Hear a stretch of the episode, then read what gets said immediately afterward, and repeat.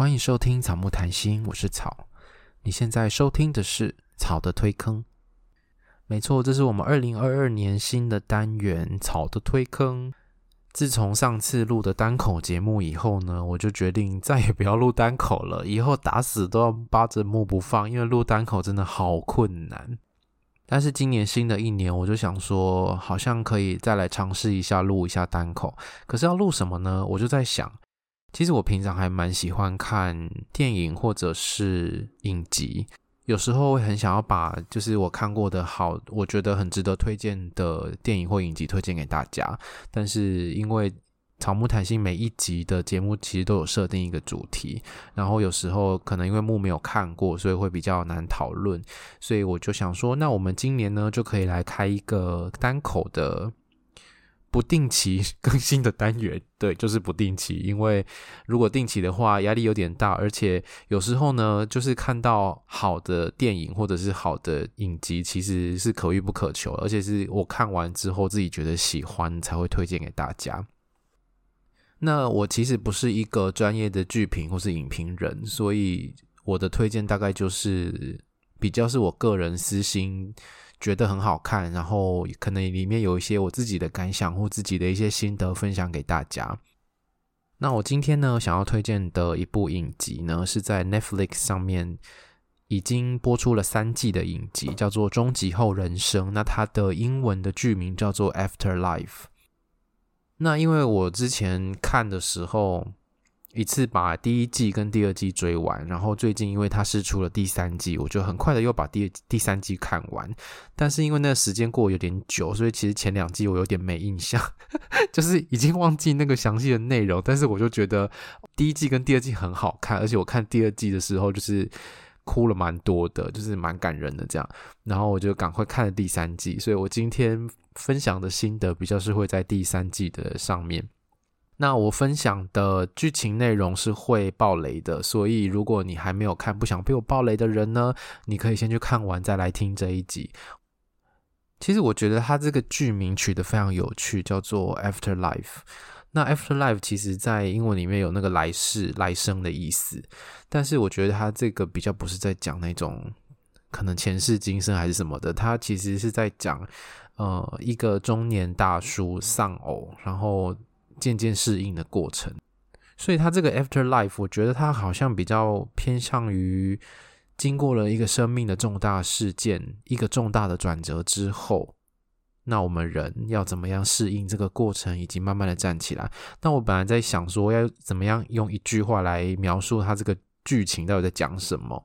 然后我本来想说，它是一个丧偶之后渐渐复原的历程，可是我。知道，对很多丧亲丧偶的人来说，复原是不可能的事情，所以我就把“复原”这个词改成“适应”，因为我们要适应一个你曾经很亲近，然后在你生活中扮演非常重要角色的人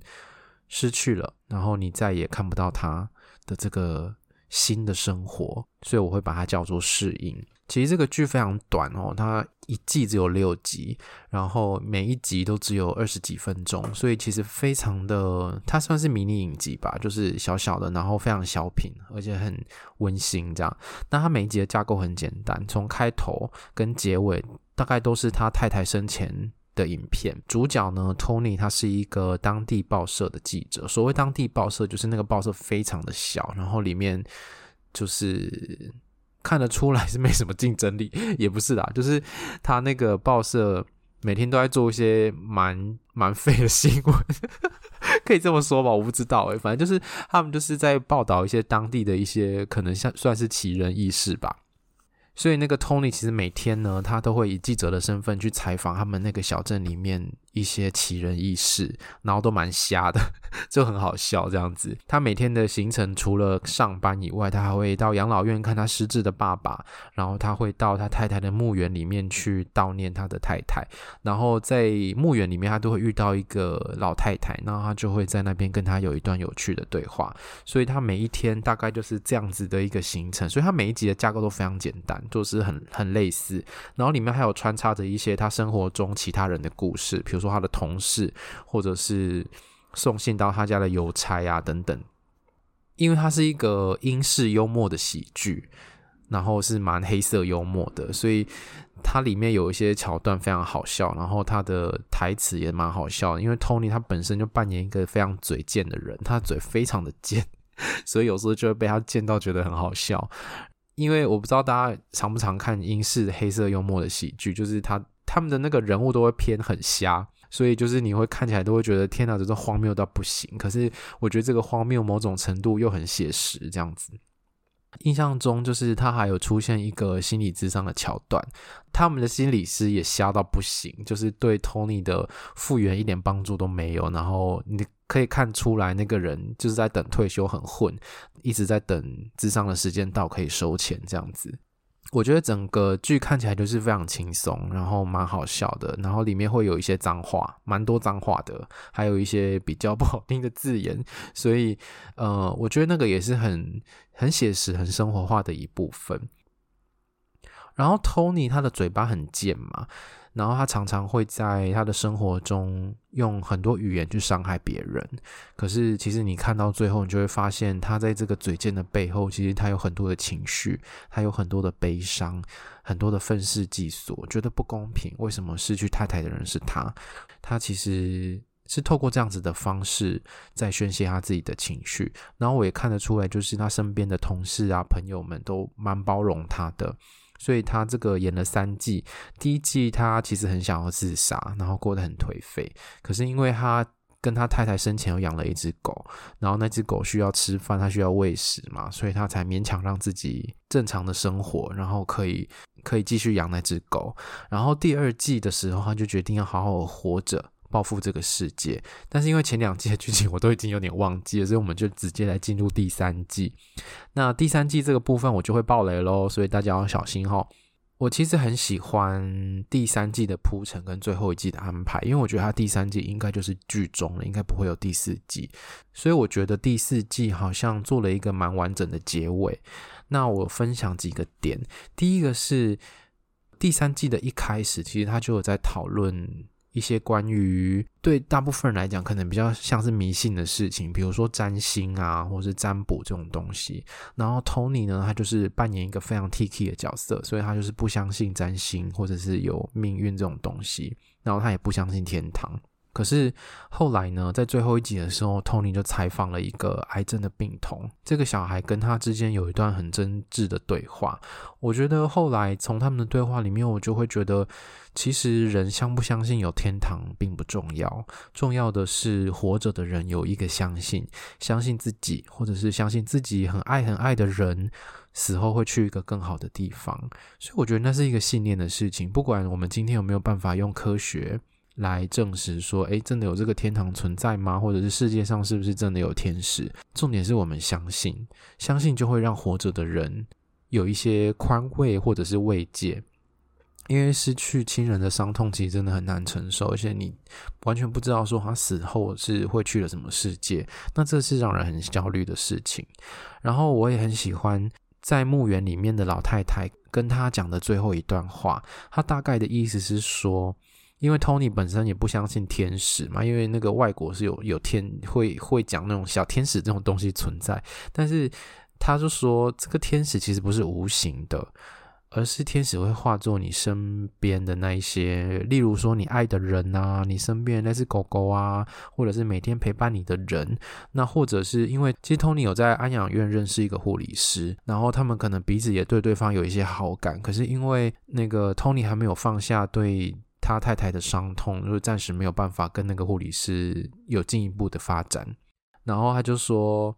这个护理师其实也算是天使，他就是在你身边，然后让你过得更好的那一些人，其实就算天使这样。那我觉得这是一个还蛮有意义的一段话，是说我们好像。会认为天使可能是比较是无形的，或者嗯，可能是一个灵体还是什么之类的。但是其实天使就是在你身边的那一些，一直给你支持、陪伴你、帮忙你成长的那些人事物。我觉得那其实就是天使的化身。所以看到这边啊，我就会想说，哦，对耶，其实与其去寄托一个你觉得不存在，或是你怀疑它到底存不存在的东西，其实好好把握身边的这些人是更重要的。在第三季，第二个让我很喜欢的安排是其实那个 Tony 的太太，她在过世之前其实是有保险的，可是那个 Tony 他就一直不要把那个保险兑现出来，把保险的钱领出来，对他来讲是一件非常痛苦的事情，因为他要去面对的是，是的，他太太真的死亡了，产生出有保险的这笔钱可以让他领嘛，所以他要面对死亡这件事情，等于再次的提醒他，他太太过世了。然后另一部分是这个太太生前真的对他很好，要让他无后顾之忧吧，让他在金钱上面不用担心，所以才会投保嘛，然后有寿险，过世之后可以把那个钱领出来。我觉得这个东西对他来讲也是很沉重的，因为他。其实对他太太可能有一些的愧疚，因为他太太是他生前非常照顾他的人，所以要领出这个保险真的是蛮困难的。那在最后的时候，Tony 其实有把这个保险的钱领出来，然后分送给那一些需要钱的人。他反而不是把这个钱留着，我觉得他就很像象征着把那个太太的爱放在人间吧，人间嘛，就是。放在他觉得更需要钱的人身上，而不一定是他自己要留着。然后第三个是，其实 Tony 他在报社的主管是他太太的哥哥，哥哥一直以来也一直是包容他，会在工作上面一直有状况，因为失去太太这件事情，一直是在陪伴他，有时候是在激励他的一个角色。一直以来，其实哥哥都表现得比较冷静，而且哥哥也有自己的一些议题。然后我觉得最后一集呢，就讲了一个我自己还蛮喜欢的点，是 Tony 最后就去跟他哥哥讲说，因为我自己的状况这样，所以你担心我失控，所以你一直压抑了你的悲伤。可是其实她也是你妹妹，你也是失去了一个亲人，可是你却不能好好的表现，因为我表现得比你更浮夸还是怎么样？我就觉得哦天呐，他把这个动力描写的。很深刻，就是当你身边有一个更失控、更悲伤、更没有办法稳定生活的人的时候，其实我们自己的悲伤也会被压抑住，因为你可能觉得说，我不能比他更悲伤，我不能比他更失控，要不然谁来顾着他？或者是那我们会不会都完蛋了？这样子，所以我觉得最后 Tony 能够有这个意识，然后。让哥哥也知道他其实理解他的心情，然后哥哥才能够好好的去悼念他的妹妹。我觉得这个是一个我自己非常喜欢的安排。然后最后想要讲到他的结局，他的结局呢，就是 Tony 牵着他的狗走向一片大自然。那个大自然就是它是一个草原嘛，可是远方是有树林的，反正就是一个大自然就对了。往前走的时候，他太太的身影就出现了，跟他一起走，然后牵着他的手。然后太太又消失，然后最后狗也消失，再走一段之后，Tony 也消失了，就整个画面只剩下草跟树木，就是草木没有啦，就是呃，后来 Tony 又出现了。我觉得这个结局我非常喜欢，它就好像象征着，嗯、曾经跟你一起往前走的那个人，他最终是会消失的，陪伴你的那只狗狗也会消失，最后你自己也会消失。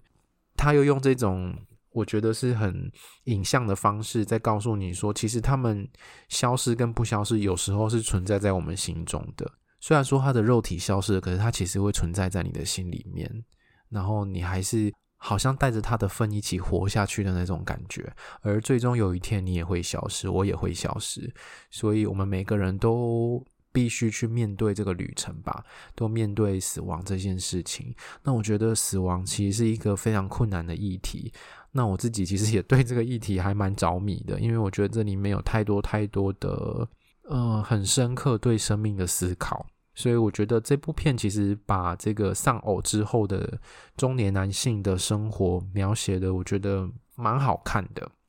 因为它会让你觉得很温馨又很好笑，可是又笑中带泪这样子，有几个桥段其实都很感人，然后我都嗯算大哭一场吧。